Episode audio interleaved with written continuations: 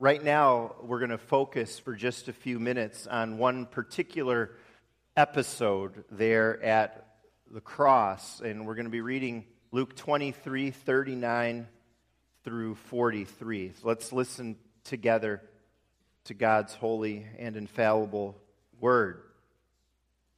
Jesus, at this point, is on the cross. One of the criminals who hung there hurled insults at him. Aren't you the Christ? Save yourself and us. But the other criminal rebuked him. Don't you fear God, he said, since you are under the same sentence? We are punished justly, for we are getting what our deeds deserve, but this man has done nothing wrong. And then he said, Jesus, remember me when you come into your kingdom. And Jesus answered him, I tell you the truth. Today you will be with me in paradise. The last couple of Sunday nights, we've been preparing for Good Friday in a special way as a church by looking at people who encountered Jesus and were changed. Uh, the two criminals we read about tonight, the Gospel of Matthew tells us that they were robbers. They may have been the last people to have an encounter with Jesus before he died. Can you imagine that? We, we talk about the seven words of the cross, seven things that the Gospels tell us Jesus said while he hung on the cross. Four of those words were spoken directly to the Father. The other three words were spoken to people. One of those was, I thirst. So there really wasn't a whole lot of interaction there. He said, I thirst, presumably to someone near the cross. Another encounter with someone on the cross was when he spoke to John and to his mother Mary. And then the third encounter with people on the cross is what we read. We don't know exactly the order of those three encounters with people while he was on the cross, but the conversation we read was one of the very last, perhaps the last one that Jesus had before he took his final breath. This meeting, this encounter, this conversation is pretty astounding and it's very instructive for us as we worship here tonight in the shadow of the cross. First of all, this encounter reminds all of us that there is no middle ground when it comes to Jesus. We talked about this just this past Sunday morning. You either oppose Jesus or you accept him. Sometimes people are in process in their life of either coming to know Jesus or rejecting Jesus. So it can be hard sometimes to tell in a particular person's life where exactly they are. But when it comes down to it, conversion or persecution, receiving Jesus or opposing Jesus, those are the only two options in your life. People are either on the path to heaven or to hell. There is no other eternal destination than those two. The two thieves are a picture of those two roads that everyone faces.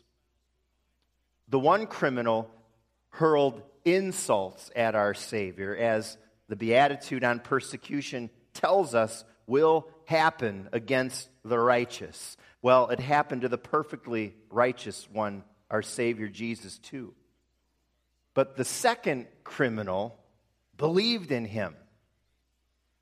There is no middle ground when it comes to Jesus. And so we want to be sure tonight that we are trusting in Him and that our lives reflect that we are unambiguously following Jesus. Because you can't have it both ways.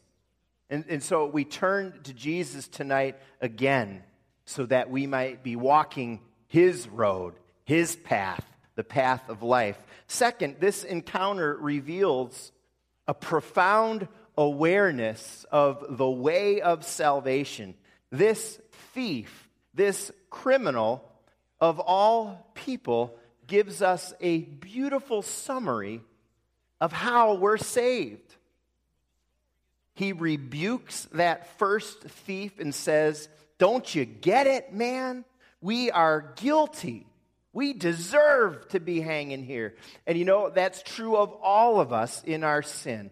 We deserve punishment. But then the criminal says, But this man, Jesus, has done nothing wrong. And it's true. Jesus is perfect. Jesus is not guilty, and yet he went to the cross for the guilty ones. And then he said to Jesus, Jesus, remember me when you come into your kingdom. Remember me. God remembers his people all throughout Scripture. God's remembering isn't nostalgia, it's not just thinking back in time. God's remembering is covenant remembering. That is calling things to mind in order to do something, in order to act. God remembers by calling to mind all of his promises, and then he acts. He saves his people. Remember me is saying, Save me, Jesus. Act on my behalf. I'm guilty. Be my advocate. Jesus says in response, I tell you the truth, today you will be with me in paradise. And that is another great truth about our salvation. When we die, as our catechism says, our soul goes immediately to be with Jesus. When we die, we don't go to sleep.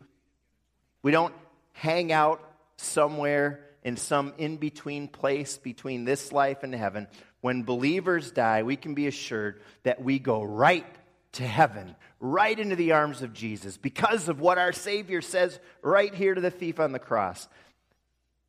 And all of this, that again, this thief of all people knows by God's grace, this is how salvation works for anybody.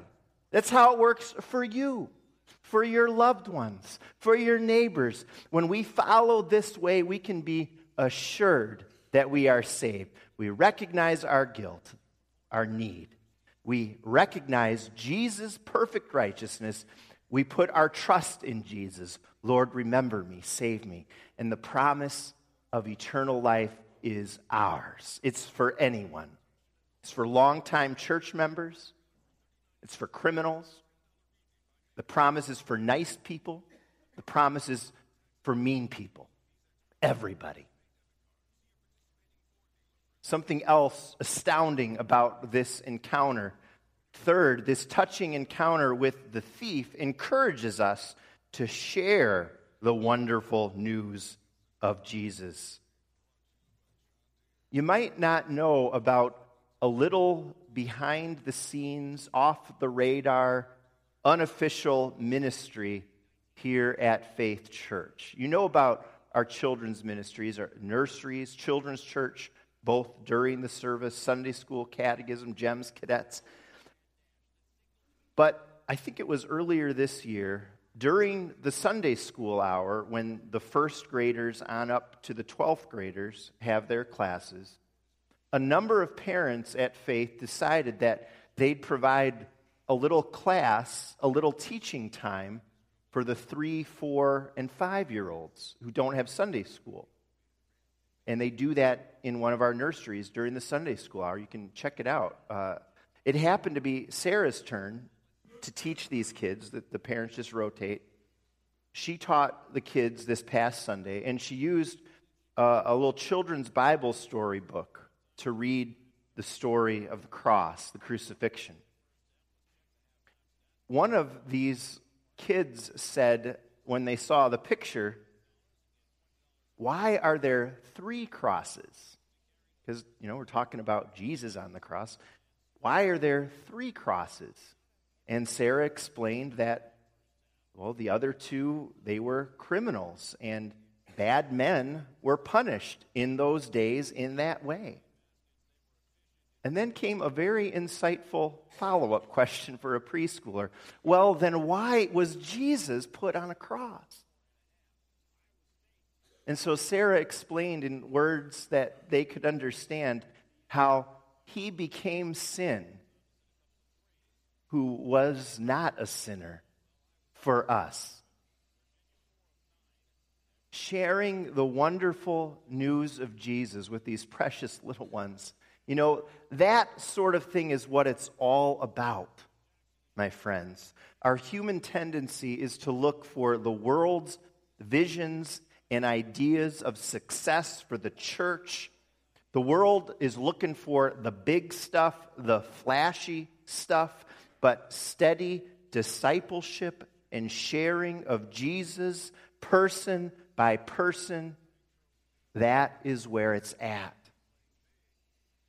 Just this morning in the Friday morning men's Bible study, we talked about the kingdom of heaven being like a mustard seed. That's what the kingdom of heaven is like, says Jesus. It's the tiniest of seeds, the most unassuming of things you can imagine in nature, and yet it grows into one of the greatest of all the plants. Each child in our midst, each conversation we have with someone, little though that may seem to us, maybe to others, that's how the kingdom of our God grows and how it turns into great things for Jesus. This is what the church does. This is what we're doing in all sorts of ways together here. Planting the seeds, telling the good news, passing it along to the next generations and everyone around us that we meet, sowing the seed and praying to our God to bring the harvest. And He does bring the harvest, He's doing it all around us. One more thought I had tonight about this encounter of the thief on the cross with Jesus. This encounter gets at the very heart of the matter. It gets at what it all comes down to, and that's that we would meet Jesus. That we, like that thief, have met Jesus. It's really interesting, isn't it? This guy was not baptized, he was not a member of the church, he never took Lord's Supper, but he met Jesus, and so he was saved. He didn't have time to have much of a prayer life. He didn't go to church every Sunday. He wouldn't have put a lot in the collection plate, maybe nothing at all, but he encountered Jesus. And that's God's grace. All of those other things are good and important, even. But listen, we must never think about our faith as being the sum of all our spiritual activities. Did you hear that? We must not think of the faith as the sum of all of the spiritual activities we're doing. Our faith is about Jesus. Our faith is about meeting Jesus. It's possible to do all sorts of religious things and miss Jesus. As we're raising our children in the busyness of life, as we have our own personal devotions, as we worship in the church and serve and give back to the church, as we serve people in need, as we love everybody around us, as we make a difference for the Lord to the best of our ability with His strength in this world. The point of it all is to have an encounter with Jesus. That's what matters. That's my prayer as a husband and as a father for my family. That's my, my prayer for each one of you. It's my, my prayer and desire for myself that, that we meet Jesus. And of course, sneak preview, we can meet Jesus because he rose again. He didn't, things didn't end there on the cross. He's alive, he's a well. And so, may you encounter Jesus in a special way tonight in worship in the sacrament of the Lord's Supper and in all your living. May everything that we're about as a church, as a fellowship of believers, be for that purpose that people meet Jesus. encountering Jesus as this as this thief did. It's what it's all about.